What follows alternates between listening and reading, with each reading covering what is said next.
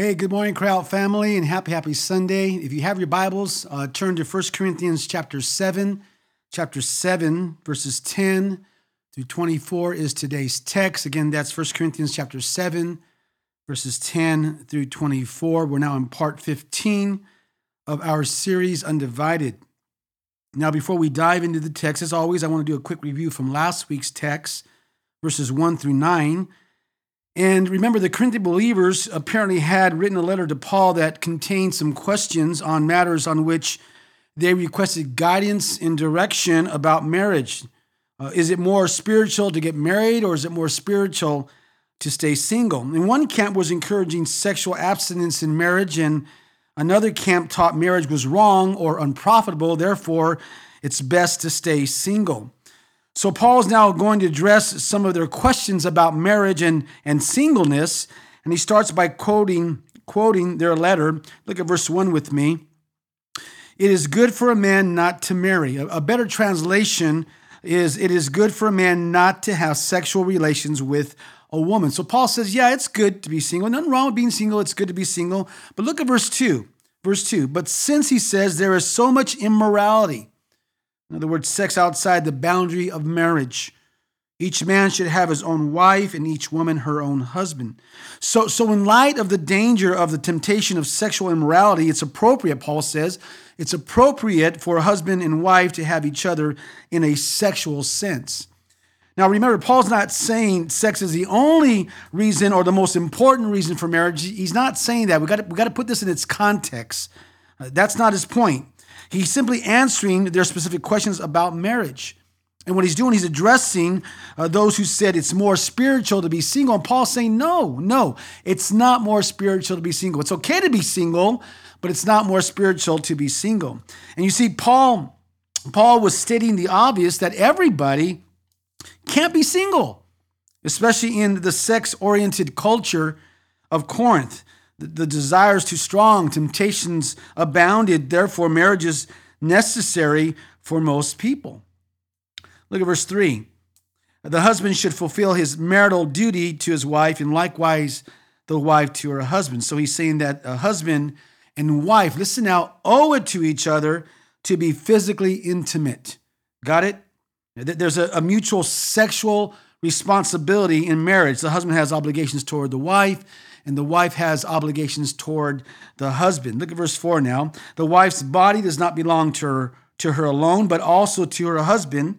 In the same way, the husband's body does not belong to him alone, but also to his wife. So your spouse owns your body. In the marital sense, in the marital sense, your spouse owns your body. You own each other's body. It's a signed transaction that says, I'm yours in your mind. Look at verse 5 now. We move on. He says, Do not deprive do not rob or defraud each other, speaking of sexual activity, except by mutual consent and for a time, so that you may devote yourselves to prayer, to come together again. Why? Why? Well, listen now. So that Satan will not tempt you because of your lack of self control. So Satan can tempt the spouse into sexual infidelity because he realizes Satan realizes the self control level is low. Uh, verses 6 and 7, Paul says, I say this as a concession, not as a command.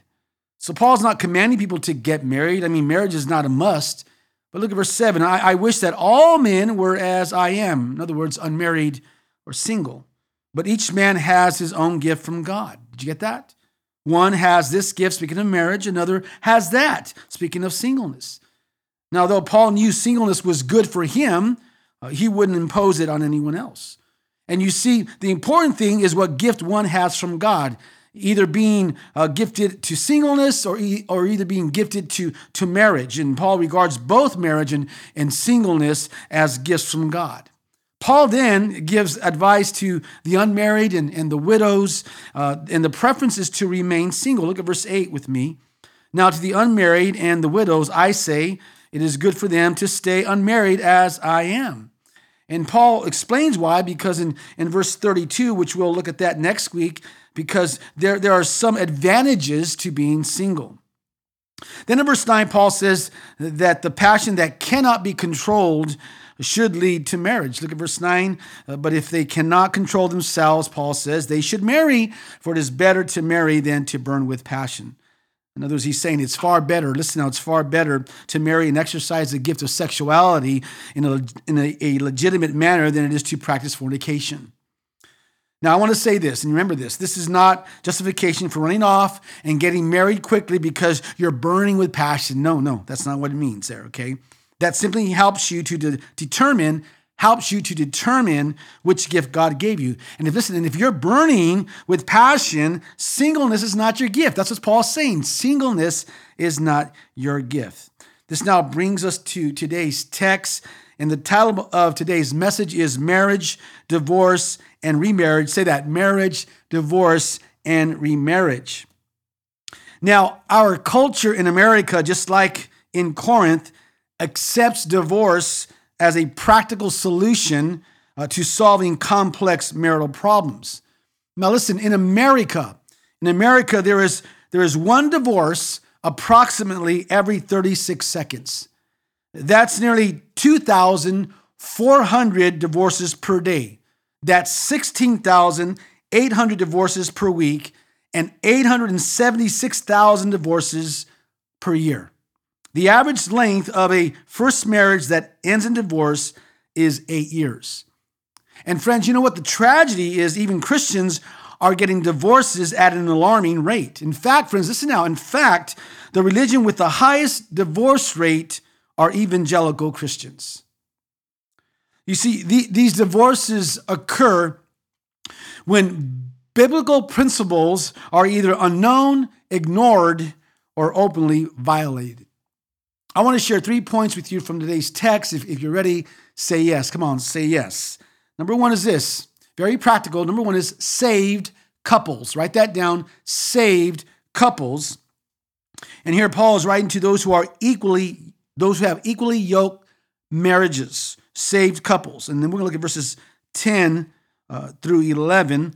And Paul says, to the married, or it could be now to the married. And I want to stop there because remember in this chapter, Paul answers questions written to him from the Corinthian believers, and we already saw in verses 1 through 9 that he dealt with the questions about marriage and singleness, right? Is it more spiritual to abstain from sex in, in a marriage relationship, and is it more spiritual to remain single? So, here, when Paul says to the married or now to the married, this indicates that, that he's moving uh, to another question, and, and these questions and answers have to do with marriage and divorce and remarriage. So he says to the married, and here he's addressing marriages where both partners are Christians, right? To saved couples. Now, now remember, remember, now remember, some some of the Corinthian believers wondered if it might be more spiritual to be single, therefore they should divorce their spouse uh, for the cause of being more spiritual. Well, Paul answers their question straight from the heart of God, and Paul says, absolutely not. Let's read on. I give this command, not I, but the Lord. Did you get that? I give this command, Paul says. Uh, I give this command, not I, but the Lord. He says a wife must not separate from her husband, verse 11, but if she does, she must remain unmarried or else be reconciled to her husband, and a husband must not divorce his wife. So everything that applies to the wife also applies to the husband. And so here, Paul, what he's doing, he's repeating and emphasizing the teaching that Jesus had personally uh, given during his earthly ministry. And he's referring to what Jesus said about the area of divorce and remarriage in Matthew chapter 19. Write that down. Matthew chapter 19, verses 3 through 9. Matthew 19, verses 3 through 9. And Matthew chapter 5, Matthew chapter 5, verses 31 through 32. In fact, you can turn to Matthew chapter 19, verses 3 through 9 right now if you, you know, that'd be great if you can do that. And, and their question, speaking of the Pharisees, Uh, was one of much debate in their day. And it seems that they, there were two schools of thought in Jesus' day about divorce and remarriage. There were two rabbis, two rabbis whose teachings had gained widespread influence. And one was a rabbi named Shammai. Shammai, who, and he was more of a conservative rabbi who taught that a divorce could only be granted because of sexual immorality. And Shammai taught that any kind of sexual sin any kind of sexual sin broke the marriage covenant and released the innocent party to marry again. The other rabbi was a man named Hillel. Hillel, and he was more of a, of a, um, a liberal rabbi. And he taught that a man could, could obtain a divorce for any reason whatsoever. I mean, if his wife burned his breakfast, or if she spoke to another man in the street, or if she developed a wrinkle on her face, or if, or if he simply saw another woman that was much prettier than her, he could write her a certificate of divorce and send her out of his home. And this was the this was the prevailing, prevailing view in Jesus' day. And as a result, divorce was running rampant in that society. I also want to point out that in, in Matthew chapter 19, verses 3 through 9, the real issue at stake uh, was not marriage and divorce. It was simply that the Pharisees were trying to trap Jesus, trying to trap Jesus. And, and as usual, Jesus simply outmaneuvered them, right? He outsmarted them. Uh, let's, let's look at Matthew 19. If you're there, Matthew 19, uh, verses 3 through 9. We're going to spend some time there. Matthew 19, verses 3 through 9. It says, Some Pharisees came to him speaking to Jesus, came to Jesus to test him. They asked, Is it lawful for a man to divorce his wife for any and every reason? Verse 4 Haven't you read? He replied, Jesus replied, that at the beginning the Creator made them male and female. I love that. And said, For this reason a man will leave his father and mother and be united to his wife, and the two shall what become or will become one flesh. So they came to Jesus, the Pharisees came to Jesus and said, What about divorce? And Jesus simply responded by asking, What about marriage?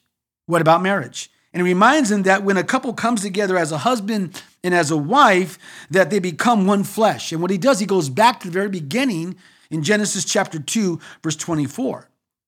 Verse 6 of Matthew 19, let's read on. So they are no longer two, he says, but one flesh. Therefore, what God has joined together, I love this, what God has joined together, let no man separate.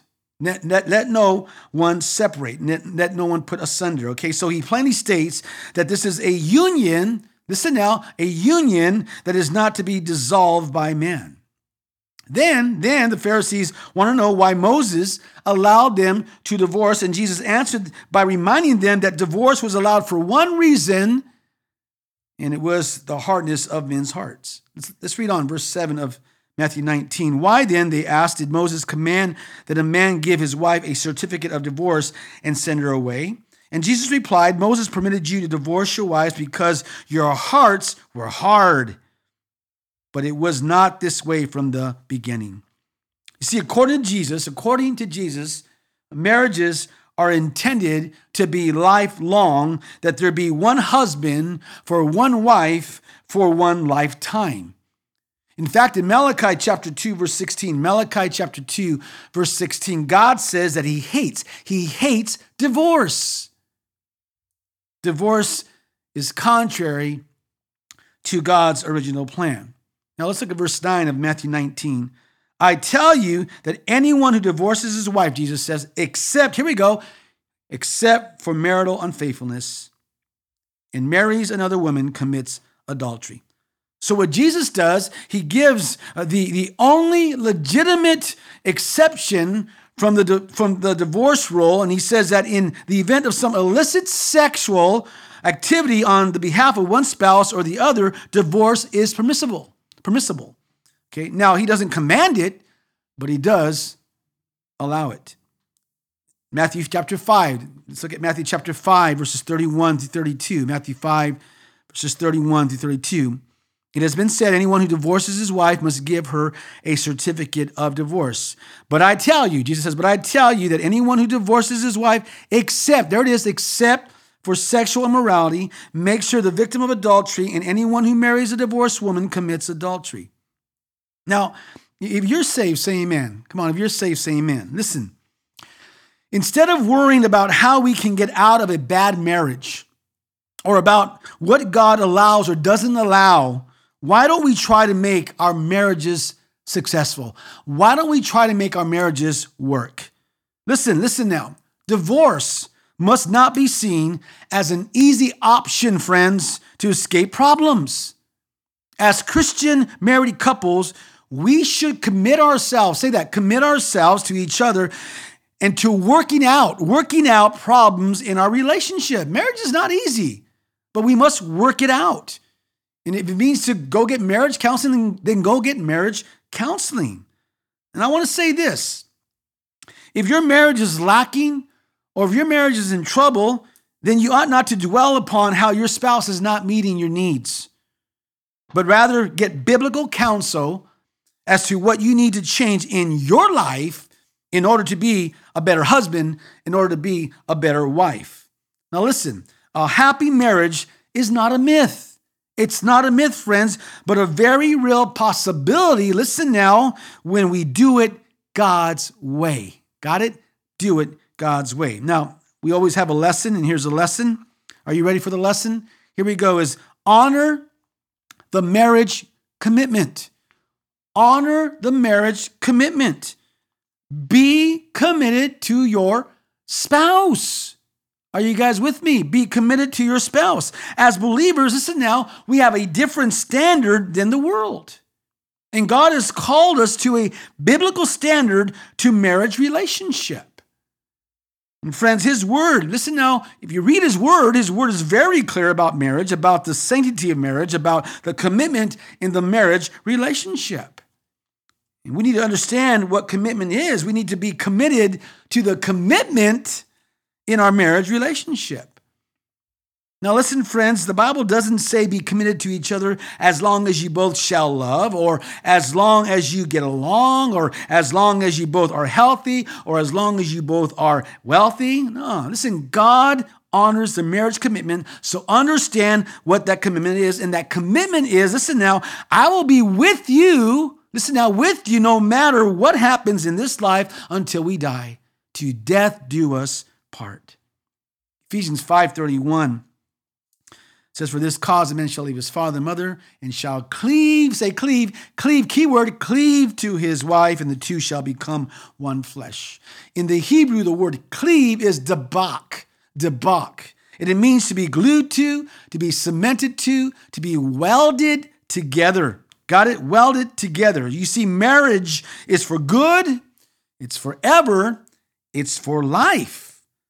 So we need to value our vows right? Value our vows, friends. Honor the marriage commitment. So, number one is saved couples. Number two, point number two is spiritually mixed couples. Spiritually mixed couples. If you're still with me, say amen. And here Paul is addressing those who are uh, those in unequally yoked marriages. Got it?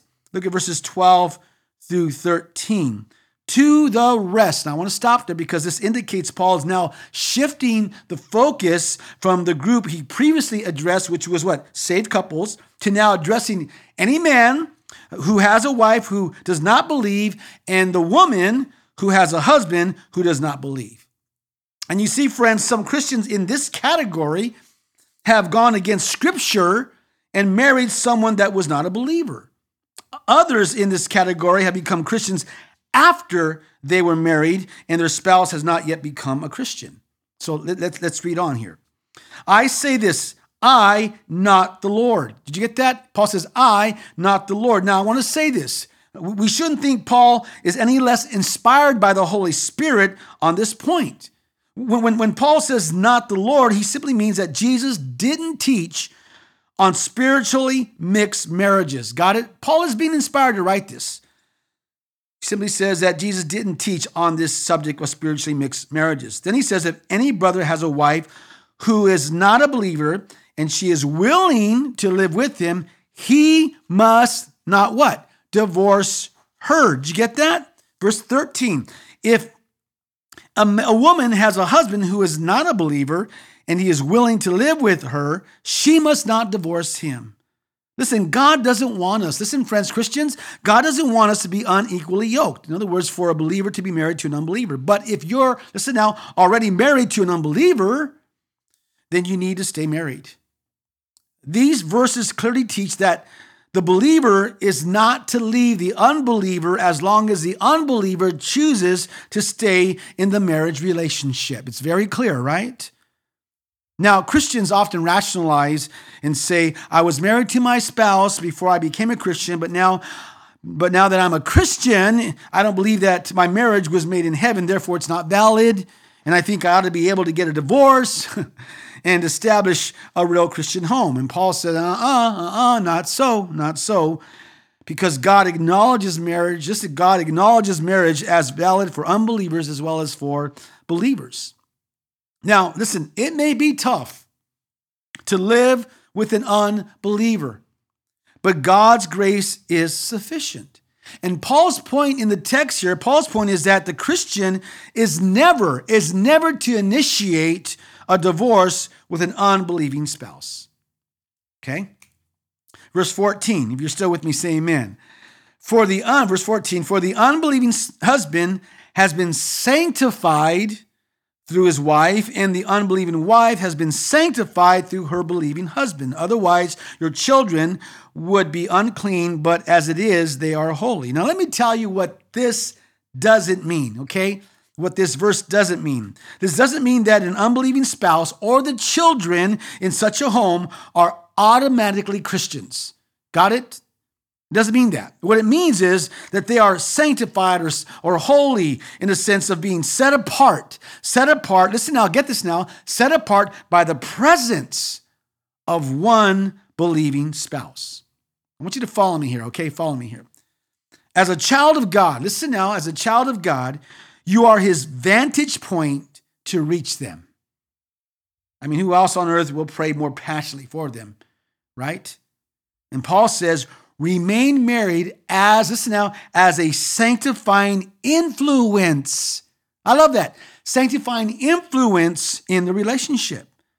You see, your, your presence, got to get this now. And I love this. Your presence as a believer, excuse me, your presence as a believing wife or as a believing husband in your family has an effect of influence that could lead that unbelieving spouse to Jesus.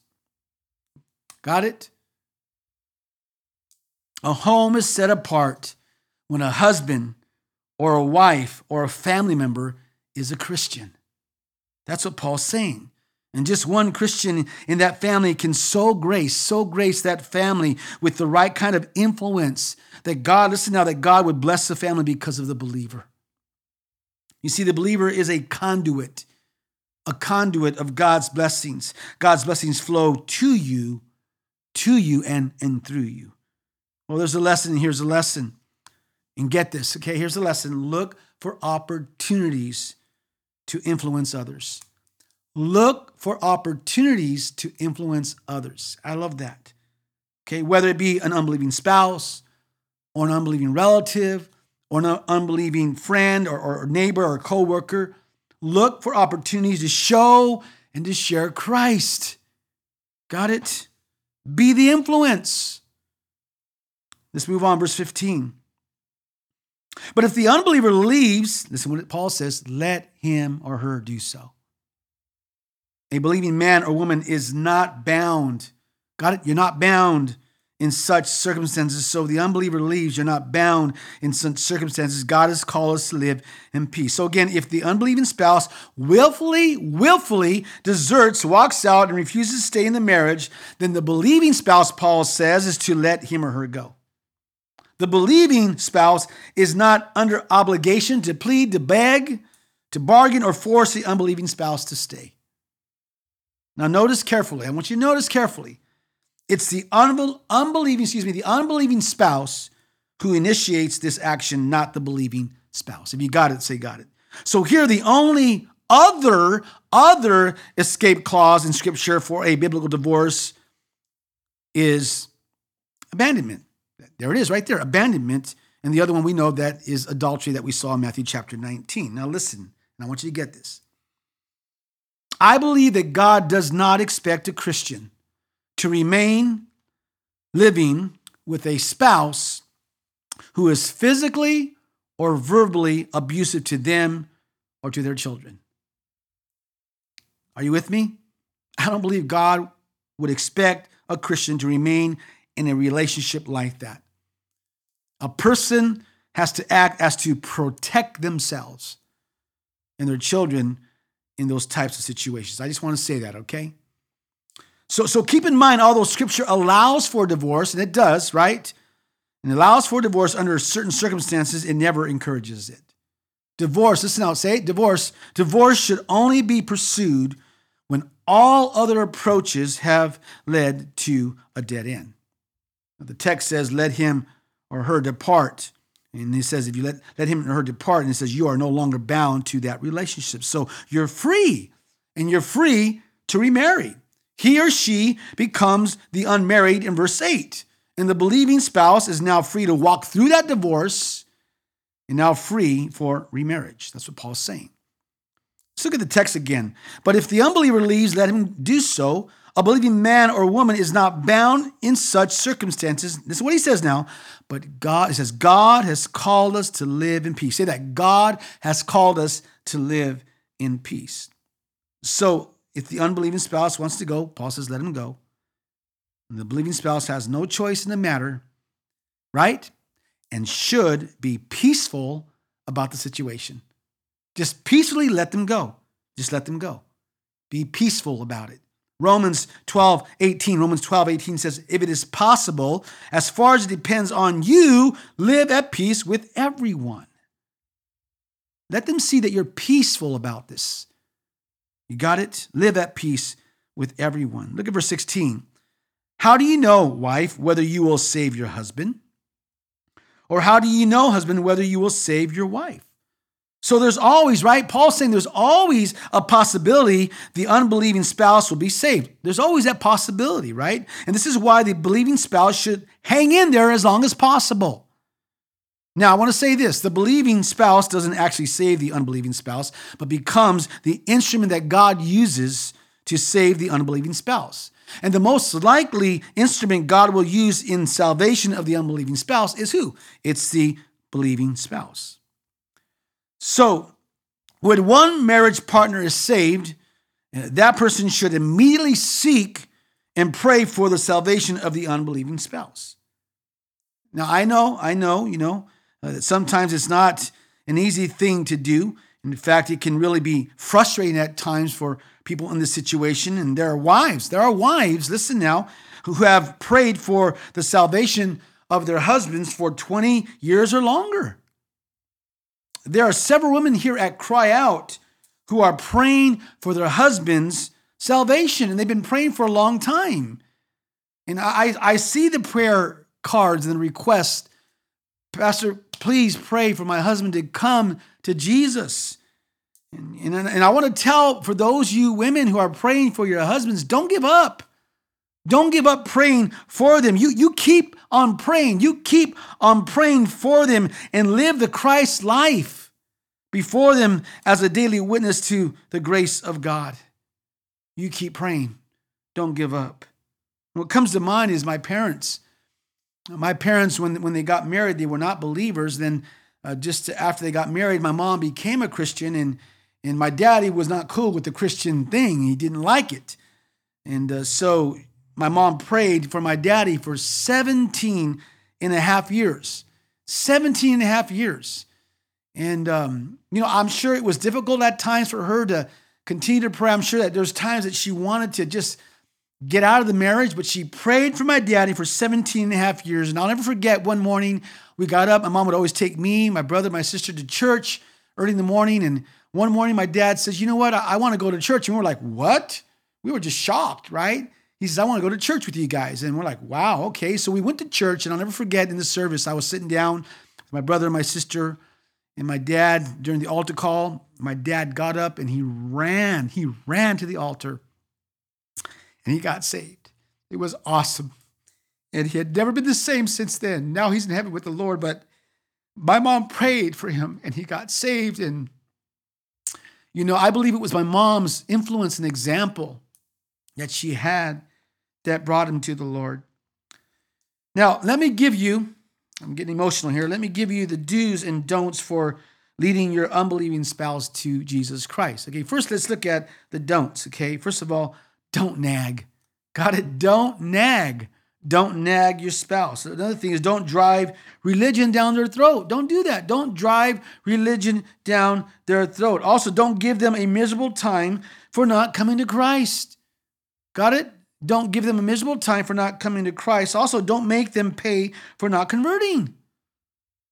And lastly, don't expect them to walk the Christian walk. Why? Because they can't. They're not Christians. That's why you're praying for them. Now let's look at the do's. Do be patient with them. Be patient with them. Uh, do be tolerant with them. As difficult as it might be, be tolerant with them and do pray with all your heart to live in patient love with your unbelieving spouse. And finally, do remember Peter's words. Write this down 1 Peter 3. 1 Peter 3, chapter 3, verses 1, verse, verse 1, excuse me, 1 Peter 3, verse 1. And Peter writes, Wives, in the same way, submit yourselves to your own husbands, so that, listen now, if any of them do not believe the word, they may be won over without words by the behavior of their wives. Now, husbands need to do what they're commanded to do also. Uh, 1 Peter chapter 3, verse 7. 1 Peter 3, verse 7 says, Husbands, in the same way, be considerate as you live with your wives and treat them with respect as the weaker partner and as heirs with you of the gracious gift of life, so that nothing will hinder your prayers. Got it? The don'ts and the do's. Got it? So make sure you remember that. And then someone say amen. Point number three. Okay, we had saved couples, spiritually mixed couples, and point number three. Just write this down. Point number three is this stay where you're set. Stay where you're set. Write that down. Stay where you're set. And after Paul addresses the married couples and the spiritually mixed couples, he says, Stay where you're set. Look at, let's look at verses 17 through 24. 17 through 24. Nevertheless, each one should remain, excuse me, each, each one should retain the place in life that the Lord assigned to him and to which God has called him. Say, called him. This is the rule I laid down in all the churches. Was a man already circumcised when he was called? He should not become uncircumcised. Was a man uncircumcised when he was called? He should not be circumcised. Circumcision, verse 19, circumcision is nothing, and uncircumcision is nothing. Keeping God's command is what counts. Did you get that? Keeping God's command is what counts. Each one should remain in the situation which he was in when God called him. Verse 21 Were you a slave when you were called? Do not let it trouble you, although if you can gain your freedom, do so. For he who was a slave when he was called by the Lord is the Lord's freed man. Similarly, or likewise, he he who was a free man when he was called is Christ's slave. You, verse 23, you were bought at a price. There's that, that phrase again, right? You were bought at a price, okay? And it was a massive price. Do not become slaves of men, okay? Because you belong to Christ. Brothers, each man, verse 24, each man as, as responsible to God should remain in the situation God has called him to. So, so I want you to follow me here because Paul uses some really, you know, just his verbiage is, is a, it's, you kind of, what is he saying here? Well, in these verses, Paul is basically, what he's doing, he's basically illustrating that whether you're married, happily married or unhappily married, or single or divorced, widowed, remarried, circumcised, uncircumcised, slave or free, he's saying God can work in your life. Therefore, stay where you're set. Live out your calling, walk, live, and serve God, he's saying, in the place where you're where, where, where you are right now. Honor Christ where you are right now. That's what Paul's saying. And you see, it's not a matter of changing your status, he's saying, or your situation in life, as much as seeing that that status, as much as seeing that status or situation as a sphere of influence for Jesus. Okay, in other words, it doesn't matter nearly as much whether you're married or single or divorced or remarried. What matters, Paul says, more is an on fire walk with Jesus Christ right now. Right now. That's what he's saying. What Paul is ultimately saying is our situation, get this now, our situation is never as important as our salvation. Our condition is to never outweigh our calling. And if we're saved, if we're saved, then we've been called to live accordingly. And that means be a Christian where you are. Whether you're single, married, divorced, widowed, whatever it is, be a Christian where you are. What's important, what matters, is not our position, not our situation or our status, but our willingness, Paul is saying, he's driving at, to obey God and be used right where we are. That we follow him right where we are. That we can seek God's best and be used by him right where we are. We need to stay where we're set. We need to stay and bloom where we're planted. Now, I want to just close with some questions here. You might have some questions, such as What if I had an unbiblical divorce and I'm not remarried? Well, you are to remain unmarried or be reconciled to your spouse. Now, if your ex spouse has been remarried, then you are free to marry. What about the question if, if I had an unbiblical divorce? and I'm remarried now. Well, you obviously can't, you obviously can't be asked to divorce your present spouse, right? That's you can't do that. But but what you can do is you can ask God to forgive you and allow him to cleanse you from that sin. 1 John 1 9, right? We know this 1 John 1 9. If we confess our sins, he is faithful and just, right? Righteous to forgive us of our sins and to cleanse us from all unrighteousness. What about this question? What if I am currently going through an unbiblical divorce. Well, stop it.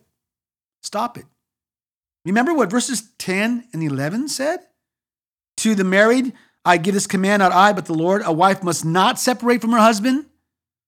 But if she does, she must remain unmarried or else be reconciled to her husband, and a husband must not divorce his wife. So you need to seek Christian marriage counseling. How about this question? What if I'm currently going through a biblical divorce because of sexual immorality? Well, if that's the case, then the Bible is very clear that you have grounds for divorce. But you should forgive your spouse and reconcile if possible. And finally, the last question is this What if I committed adultery? If I, if I committed adultery, can adultery be forgiven? Well, the answer is found in chapter 6 of 1 Corinthians, chapter 6. We already covered that, right? A couple weeks ago. Chapter 6, verses 9 through 11, where Paul says, Do you not know that the wicked will not inherit the kingdom of God? Do not be deceived, neither the sexual immoral, nor idolaters, nor adulterers. Do you get that? And then he goes on to say, nor male prostitutes, nor homosexual offenders, nor thieves, nor the greedy, nor drunkards, nor slanderers, nor swindlers will inherit the kingdom of God. In verse 11, he says this and that is what some of you were. But you were what? Washed, you were sanctified, you were justified in the name of the Lord Jesus Christ and by the Spirit of God. So, yes, adultery can be forgiven. Now, I want to end with this and close with this. And I want to say this divorce is forgivable. I also want to say this there is life after divorce. Got that?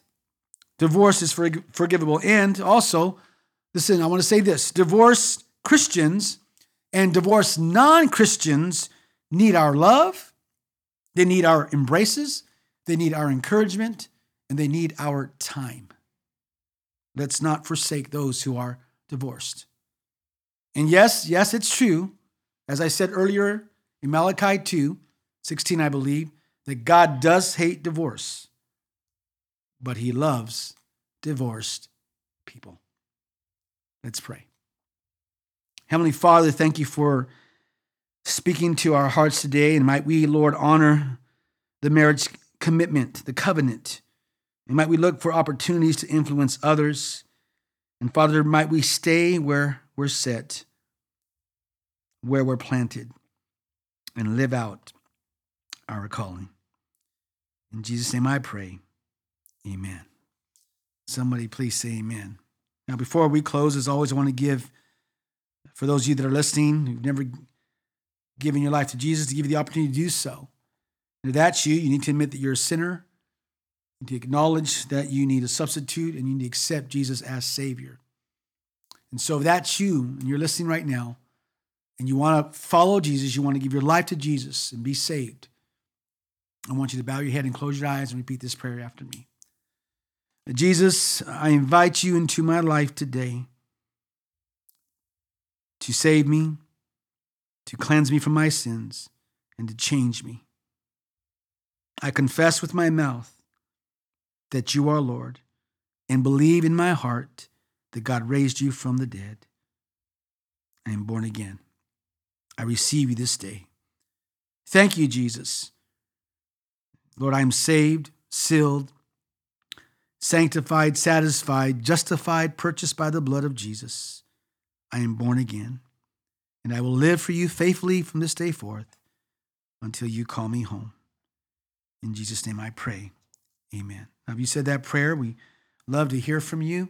You can email us at contact at cryout.org. That's contact at cryout.org. We would love to hear from you. All right. So I hope you enjoyed the message, and there's just a lot to take in. And I just hope that you have a blessed Sunday. I love you guys and miss you. And we're going to get together in person soon, hopefully, and uh, just pray for our leaders as we get together and find out when that's the best time to do so. So be patient with us. And we love you and take care. And I'll see you next Sunday. God bless.